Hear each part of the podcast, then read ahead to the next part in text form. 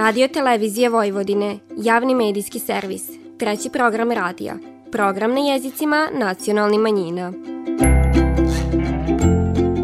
Vi slušate emisiju Radio Spektar.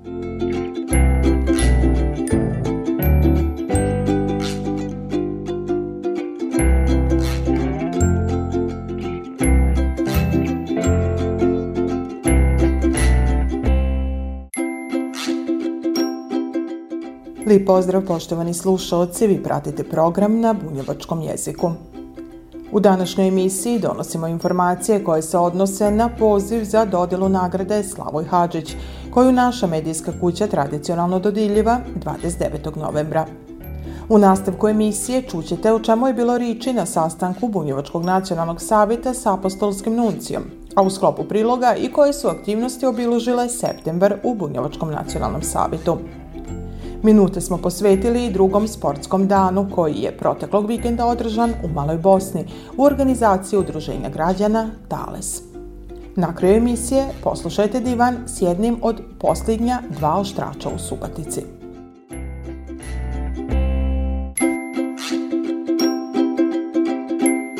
Vi slušate program na bunjevačkom jeziku. Javna medijska ustanova Radio Televizija Vojvodine upućiva poziv za predlaganje kandidata za dobitnika nagrade Slavoj Hadžić za cjelokupno autorsko dilo kandidata u oblasti televizijskog stvaralaštva. Nagrada se sastoji od plakete, diplome i novčanog dila. Dodiljiva se jednom dobitniku, samo je dared. Dodiljiva se u trajno vlasništvo dobitnika je dared godišnje 29. novembra u tekućoj godini za prethodnu. Pravo biti kandidovani za nagradu Slavoj Hadžić imaju svi pojedinci. Aktivni televizijski stvaraoci s teritorije Vojvodine koji zaposleni RTV-a. Pravo predlaganja kandidata ima je redakcije televizija, radija, novinarska, filmska i televizijska strukovna udruženja koji sva druga pravna lica i pojedinci. Predlagači su dužni uz pridloge dostaviti pisana obrazloženja. Rok za dostavljanje pridloga je 20. oktober 2023. godine. Pridlozi s obrazloženjima i prilozima dostavljaju se na adresu. Upravni odbor javne medijske ustanove Radio Televizija Vojvodine. 21131 Novi Sad. Petrova Radin. Kamenički put 45 Lično u pisarnici svakog radnog dana od 8 do 15 sati L priporučenom poštom. S naznakom Pridlog za nagradu Slavoj Hadžić. Ne otvarati. Svi pridlozi dostavljeni lično u pisarnicu ili poslati priporučenom poštom zaključno s 20. oktobrom 2023. godine smatraće se blagovrimenim. Sve dodatne informacije mogu se dobiti na telefon 021 290 2511.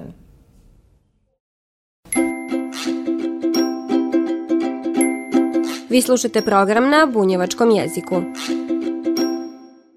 Početak jeseni u Bunjevačkom nacionalnom savitu obilužen je posjetom apostolskoj nuncijaturi. Tačnije, 26. septembra predsjednica savita sastala se s monsignorom Santom Ganđemijem, apostolskim nuncijom u Republiki Srbiji. O čemu se divanilo tom prilikom poslušajte od Suzana Kojundžić-Ostojić, predsjednice savita. Posjeta apostolskom nunciju je bilo nešto što smo planirali unaprijed, imala sam priliku da se upoznamo kada je dolazio u Suboticu e, tokom prid Uskrs, dakle za uskršnje praznike. E, poslali smo i pozivnicu za Dužijancu, on je njegova ekscelencija je poslala ovaj, delegaciju, tako da je logičan slid bio da, da konačno sidnemo i da razgovaramo. Naravno da smo razgovarali o bunjevačkoj zajednici, o katoličkoj viri, o sadašnjem vremenu u kojem živimo, o istorijatu naše zajednice, o izazovima koje imamo u ovom današnjem i modernom vremenu, o shvatanju naše zajednice odnose prema viri i sa druge strane, naravno, brojnim izazovima i problemima koje mi imamo ne, neki od tih problema jesu tokom vremena i, i rišeni, dakle mi konačno imamo jedan mnogo korektniji odnos prema sa katoličkom crkvom nego što smo imali prije. Uh, on je uz, uz obosno, obostranu saradnju i dobru volju svakako rezultovo time da, da imamo priliku natrag već nekoliko godina da posvetimo kruvu u crkvi, da se svi oni običaji za koje je vezana katolička crkva, vezani su za bunjevce, a taki, je, taki su skoro svi, da se obilježavaju i prave na onaj način kako bi trebalo. No naravno to još uvijek nije na onom nivou kakvi bi trebao biti i upravo o tom rastu prava i odnosa prema, prema viri jesmo razgovarali i ja vjerujem da ćemo u narednom periodu imati prilike da vidimo pomake u, u svim tim oblastima i da kažem i to da, da je papski nuncije ovaj, eto, obećao da će jednom prilikom svakako doći i na neko od tih obilužavanja i u Bunjevački nacionalni savjet, odnosno u, kao, kao izaslanik pape a, na neku od manifestacija za Bunjevačku zajednicu. Dobri odnosi koje gradimo sa, sa katoličkom crkvom i sa svećenicima, sa biskupijom koje imamo, povremeno, vrlo tendenciozno određene političke stranke sa namirom to i kvare. Ja to razumim kao politički folklor, kao nemanje drugi prostora i mogućnosti da se pravi ovaj, publicitet određene stranke, pa se to radi na taj način, što mislim da je jako žalosno. A, ti dobri odnosi, pošto su vrlo iskreni i vrlo produhovljeni, sigurno neće biti pokvareni. A, nekad neke stvari možda treba metiti i na iskušenje, pa to sigurno jeste jedno od ti i način na koji se na koji se mnogi ophode prema bunjevačkoj zajednici, a dolaze od raznih političkih ovaj, stranaka, a odnose se na virski život, je bio svakako još uh, jedan detalj, jedna tema o kojoj smo razgovarali sa papskim nuncijem, jer um, jeste, da se kaže u Bibliji, da kad vas neko šamari, okrenite i, i drugi obraz, ali ja mislim da smo dovoljno okrećali obraze. Ovog mjeseca u organizaciji misije OEPS-a u Srbiji održan je i seminar koji je bio namenjen predstavnicima nacionalnih savjeta, a posvećen pitanjima iz oblasti službene upotrebe jezika i pisma. Seminare OEPS radi već unatrag nekih deseta godina. Raznim temama oni pokušavaju da olakšaju rad nacionalnih savjeta jer je on svake godine sve složeniji i ozbiljniji i u administrativnom i u zakonskom smislu. Ovaj put je seminar bio posvećen e, službenoj upotrebi jezika i pisma, dakle koje su, koja su prava, koje su obaveze. Zatim smo imali e, jedan dio koji je bio i, da tako kažem, vežba, odnosno zadatak. Pa smo imali zadatak da u određenoj lokalnoj samoupravi uvedemo e, jedan službeni jezik, dakle, kroz administrativne detalje koji su potrebni. Ima još nacionalni manjina koji se time, sa, sa tim bore. Mi smo taj dio obavili prije dvije godine, ali sad su nam ostala i prava i obaveze. Dakle, e, dobitak službenog jezika jeste jako velika stvar, vidljiva je u smislu grada i nacionalne manjine koja tu živi, ali za one koji rade te privode svakodnevno, to je ozbiljan zadatak. Um, osim tog imali smo obuku i ja mislim da je ona jedna od najboljih koji smo do sad imali, a to je pojašnjenje u kom trenutku, kako i na koji način možemo pratiti nastajanje određenih zakona, na koji način možemo reflektovati na njih u smislu šta je ono što smatramo da treba da se promijeni, a da je to u cilju poboljšanja uh, rada, života i funkcionisanja određene zajednice, u ovom slučaju naše bunjevačke. Septembar i početak školske godine Bunjevački nacionalni savjet dočekao je spremno, a od ove nedjelje učenici u svojim rasporedima imaju i bunjevački jezik s elementima nacionalne kulture. Često se divani o, o toma, možda nedovoljno često, treba kazati da ukoliko to sime koje sad sijemo u obrazovanju ne bude niklo kako valja, onda sve ovo što danas radimo jednog dana neće imati ko nastaviti. Ja bih volila da, da se upravo desi to, da imamo što bolje i što kvalitetnije mlade ljude koji će kasnije raditi u svim našim institucijama i koji će, daj Bože, raditi puno bolje nego što mi to radimo danas. A, što se tiče broja đaka, to je uvijek ono što se posmatra. On je skoro pa isti nego što je bio prošle godine, možda je e, razlika u nekih 5-6 đaka. Ako se posmatra demografija, manji broj e, dice koje se upisuju i tako dalje, onda možemo biti zadovoljni, ali sa druge strane mislim da treba ostaviti prostor za ozbiljno poboljšanje i za veću kampanju i za drugačiji pristup rada u okviru samog tog predmeta. To je ono što nam ostaje u naredni godinu dana da radimo i da iduće godine sa još većim elanom i entuzijazmom nastavimo to što radimo. Što se tiče e, nekih inovacija, To ćemo prepuštiti ovaj put upravo onima koji pridaju, dakle, e, puštit ćemo njih da nam pridlože šta je ono što nam triba, odnosno što nam triba svima zajedno kao zajednici. I e, tradicionalne stvari koje smo radili do sad, poput dičije nedelje, jednodnevnog, e, jednodnevne ekskurzije, razni radionica, pridavanja i tako dalje. Nastavit ćemo sa tim da radimo i trudit ćemo se pored tog i da edukujemo učitelje po pitanju bunjevačkog jezika.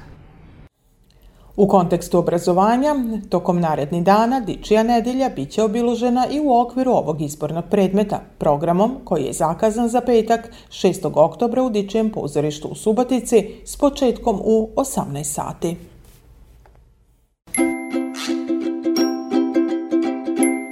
Vi slušate program na bunjevačkom jeziku.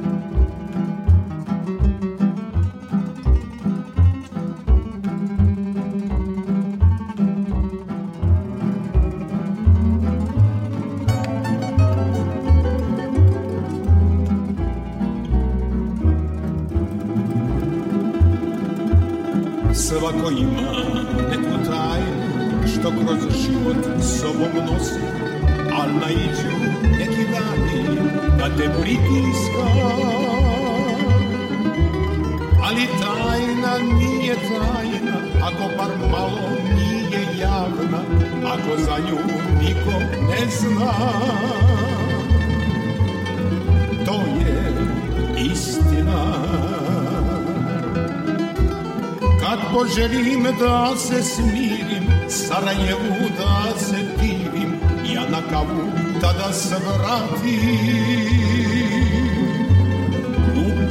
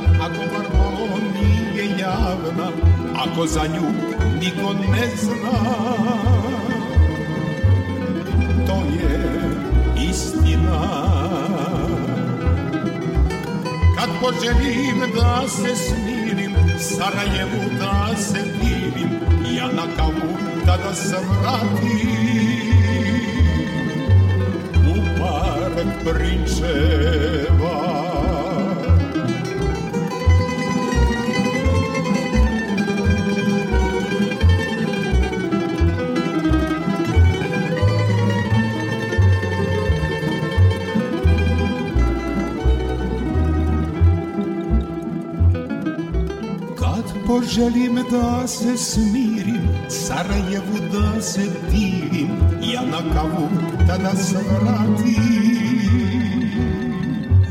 u park Prinčeva.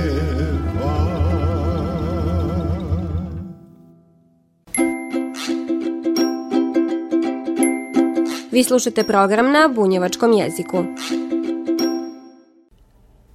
Proteklog vikenda na sportskim terenima u Maloj Bosni održan je drugi po redu Tales Sport Fest, koji je na zadovoljstvo domaćina okupio velik broj meštana, ali gostevi sa strane. I dok su oni spretni u kujni, nastavljali igra, omladina imala priliku oprobat se u raznim sportskim disciplinama. Koliko je sport važan za fizički i psihički razvoj potvrdili su još da oni koji se sportom bave. Ovog puta predstavljeni su oni sportovi koji nisu toliko popularni, ali svakako zavriđuju pažnju. Od kickboksa priko američkog futbala, šaha, streljaštva do mačevanja. Susret je izrodio i nove ideje za saradnju. Goran Gabrić ispred šahovskog kluba Šahart predstavio je ovaj sport kako bi omogućili deci tu iz ovih manjih mesta da imaju priliku da igraju šah i da ovaj, eto, uživaju u toj igri. Nadamo se da ćemo sa domaćinima uspostaviti lepu saradnju i da na ideja nam je negde da se osnuje tu i šahovska sekcija u Maloj Bosni. Nešto slično smo radili prošle godine u Đurđinu i ove godine ćemo nastaviti, tako da eto, trudimo se da ne samo u gradu, nego i u okolnim mestima omogućimo deci da igraju šah. Boško Moravčić član je kickboks kluba Tip Top Fighter u Subatici više od tri godine. S obzirom na zainteresovanost, nada se sekciji i u Maloj Bosni. Pa ima mnogo zainteresovanih deca iz Male Bosne koje jer treniramo u gradu, pa putujemo tamo i volili bi možda da se ovde otvori klub pa da tu treniramo. Meta Luki Strila neizostavni je dio streličarstva kojeg je predstavio član parastreličarskog kluba Veteran Veselin Uzelac. Sport je praktično prilagodljiv svima od 7 do 77, znači ovaj, zato što se a, prilagodi jačina lukova shodno snazi onom, onoga ko puca. A, sport nije ovaj, ništa preterano zahtevan, a, pitanje je sad samo, kako bih rekao, znači oni koji su temperamentni ljudi, oni nisu za ovaj sport, oni koji su više ovaj, smireniji, koncentrisaniji, znači njima normalno će bolje ići. Pažnju prisutni privuklo je i mačovanje, sport o kojem smo divanili sa Strahinjom Gabrićom. 11 godina se bavim mačevanjem, 5 e, godina sam u reprezentaciji Srbije i pa najveći uspeh do sad to što sam uspeo da odem na svetsko prvenstvo i da tamo napravim dobar rezultat za Srbiju. Mačevanje je borilački sport koji razvija ne samo fizičke nego i intelektualne sposobnosti i pa smatram da je zahtevan, ali veoma zabavan sport i pre svega olimpijski sport e, s kojim jednog dana može da se napravi veliki rezultat. Pri povitku o sportu upotpunilo je puštanje golubova od strane Udruženja odgajivača golubova pismonoša Kosmos iz Bajmaka. Kako divani Tomislav Francišković iz ovog udruženja, mladi su slabo zainteresovani za golubarstvo, te se nadaje odzivu upravo na ovakvim manifestacijama pokušavamo svi stari i poklanjati ovaj, mlade da se oni prihvate to, ali jako slabo. Ima, ima, ali slabo. Tu kao prvo treba biti ljubav, voliti. Voliti goluba i, i onda ti kad voliš ti onda to imaš uspeh. Ali ti ako radiš na neki nagovor, od toga nema ništa. Klub je osnovan 1961. godine i od tog doba konstantno postoji pošto smo mi imali klub nekad u Maloj Bosni, pošto je klub više nema, ugašene, mi smo prešli sad u Bajmok, mi smo tek druga godina smo u Bajmoku, tako da smo sa njima surađujemo. I moje olimpijskog prvaka, ne znam koje godine je tamo bilo, kako se zove, Ferika neki stadion. Najstariji po članu u Bajmoku je Margit Karolj, on je preko 40 godina je aktivan u, u tom klubu bez prekida kad je počeo, tako da, eto, tako imamo oko 15 takmičara, takmičimo, evo i sad su golbovi u Nišu danas, evo sad je do jutro su puštani. Koliko je sport zastupljen u Subatici i okolini divani činjenice da je Varoš izvanično dobila epitet grad sportova, a ovakvi programi to i potvrđivaje. Objašnjava Nataša Aleksić, članica Varoškog vića zadužena za sport i veliko hvala klubovima koji su se odazvali na poziv organizatora da dođu i da pokažu, odnosno da približe sve ono čime se oni bave upravo građanima male, stanovnicima male Bosne, kako bi oni mogli da možda se neko dete pronađe u nekom sportu za koje negde nije znalo da postoji ili nisu bili sigurni kome da se obrate. Ovo je prvenstveno jedna manifestacija koja ima za svrhu druženje, a potom i da eto, deca nešto novo nauče, istraže, pa možda se ovde krije neki novi sportista koji će nas iznenaditi raditi u budućnosti. Kako divana iz udruženja građana Tales nadaje se da će manifestacija prirast u tradiciju. Potvrđiva to i Dragana Marinović smo prezadovoljni odzivom. Imamo, pored e, predstavljanja sportskih klubova, imamo i takmičenje u kuvanju kotlića. Prezadovoljni smo odzivom, nama je ovo prvi put i stvarno smo prezadovoljne. Nama je prevashodni cilj da animiramo decu i mlade, da ih okrenemo više ka sportu, ka druženju, međusobnom, da nema interneta, da nema telefona, da nema mreža, tako da druženje i sport. Program koji je organizovan na otvorenom bila je prilika da se on upotpuni s pasuljadom u okviru sportskog dana u Maloj Bosni, a svoja kulinarska znanja ukrstili su mladi i stari. Oni vični kuvanju, ali i oni koji kuvaju iz zadovoljstva. Potvrđiva je to Miroslav Brajkov iz ekipe Dođoš i Marica Štetak iz ekipe Bunjevačka vila. Ovo je prva godina kako se organizuje pasuljada u okviru sportskih dana, koja organizuje Tales udruženje i mi smo se odazvali njihovom pozivu, došli smo da uveličamo ovaj skup i da napravimo neki naš pasulj pa da se pokažemo u najboljem svetlu. E, imaćete priliku da vidite šta su oni još pripremili pored ove pasuljade, jer tu će biti onako bogat sportski program i klinci moći zaista da uživaju u današnjem danu. Mislim da e, se ove male mesta zajednice trude da održe neki nivo i aktivnost e, e, da ponude onako pravi neki sadržaj za svoje građane i opet kažem, pošto sam ja odavde iz Male Bosne, pa neki stav mi je da treba da mislimo globalno, a da delujemo lokalno.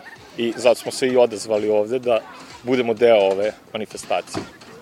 A i mi smo se skupili ispred Bunjevačke vile da podržimo ovu manifestaciju i nadam se da će ovo biti tradicionalno.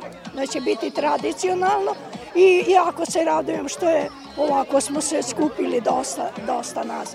Eto, mi smo ispred Bunjevačke vile. Dobro, kažete mi kaki gra se kuva? Gra, gra, običan gra sa, sa pušenim rebrima i, i kolenicom. Eto, to. Da ima dosta povrća, crnog luka, bilog luka, ovaj, šargaripe, peršina, ja, bunjevački divanim, pošto je bunjevačka vila, jel? i, ovaj, i eto dosta, dosta ovoga suhomesnati ovi proizvoda. Eto, to, to, to je uglavnom i gra, dobar gra. Dobar gra.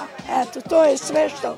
I na kraju, ko može zaprška da se napravi od, od brašna i paprike crvene i ništa drugo. Aleve paprike, eto, i ništa drugo. Na kraju recept za sadržaj koji je svakom što god ponudio upotpunjen je turnirom u futbalu, al i vožnom fijakerom. Vi slušate program na bunjevačkom jeziku. Ne tako davno, Subotica je imala pet oštrača, danas dva. Ovaj zanat lagano, sigurno izumire, bar kad je rič onima koji ga rade – Predmeta za oštrenje ima uvijek, ali uskoro ne i oni koji će ga naoštriti. Kako divani Laslo Vojnić Zelić, mušterije su najvećim dilom takođe zanatlije, šnajderi, stolari, mesari, ali i domaćice. Posla ima, ali nedostaje interesovanje mladi kako bi zanat nastavio živjeti. Sve u svemu tek kad nestanu i posljednji oštrači, shvatit ćemo koliko su nam potrebni. Ne, mlada generacija ne prati nikako, nikako ovo, jer ovo nije takav posao da ovaj, vi zaradite, zaradite ovaj, e, 100 evra, nego ovo je takav posao da zaradite 100 dinara i sa 100 dinara skupite 100 evra, a ne sa e, 100 evra kupite ostatak. Znači ovde se mora raditi da bi i ovaj da bi stekli nešto. 40 i nekoliko godina radimo ovaj zanat, a još ne znam još učim. Još učim. Jer svaki dan izađe, izlazi neki uh, ovaj, nov, nov proizvod ili nov, nov materijal i morate, morate ovaj, pratiti, pratiti šta, šta kako, kako. Na primjer, pre, pre nekoliko godina bile su hit ovaj, tih ovaj, keramičkih noževa, to smo isto morali da naučimo ovaj, da se oštri. A danas toga nema to je, te, to je nestalo. Znači, dola, izašlo nešto drugo. Znači, uvek stalno nešto drugo. Znači, ako, ste, ako hoćete da budete u trendu, onda morate i, i što kaže, da, da učite.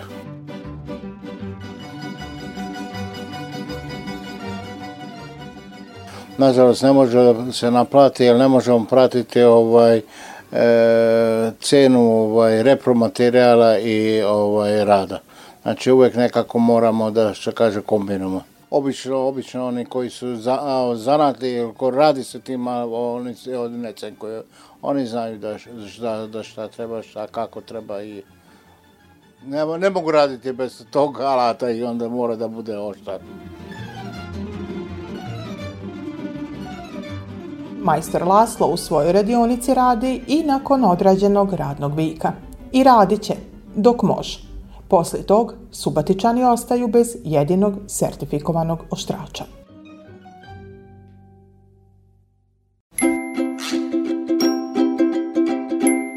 Vi slušate program na bunjevačkom jeziku.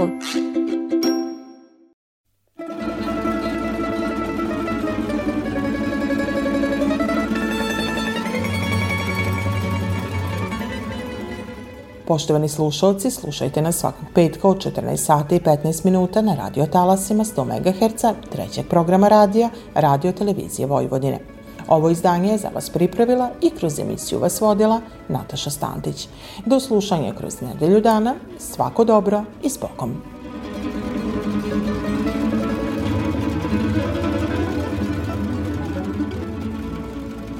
Nekada sam i ja voleo plavo cveće u samoći maštao sam snove sreće. Ale kada me moja droga za suvrenim poljubcima protkao sam kose njene plavim cvetovima ale kada me moja droga za suvrenim poljubcima protkao sam kose njene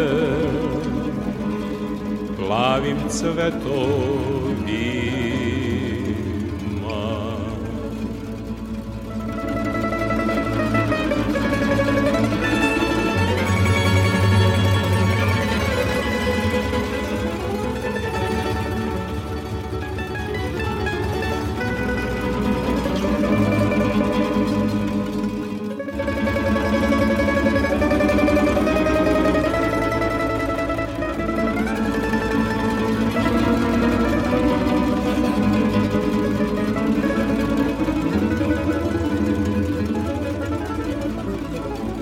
ali jednom našu ljubav pokri tama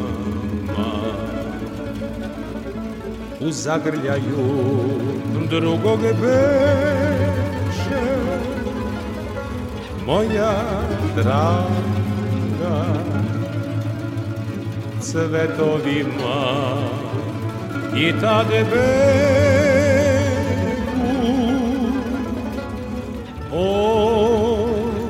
kićene kose njene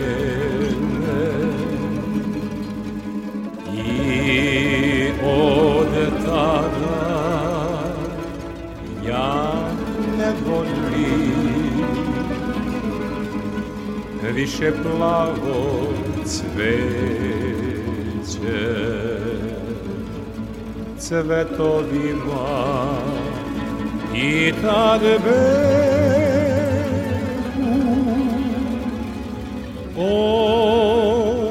O, kićene kose njene. I od tada ja ne volim Više plavo cveće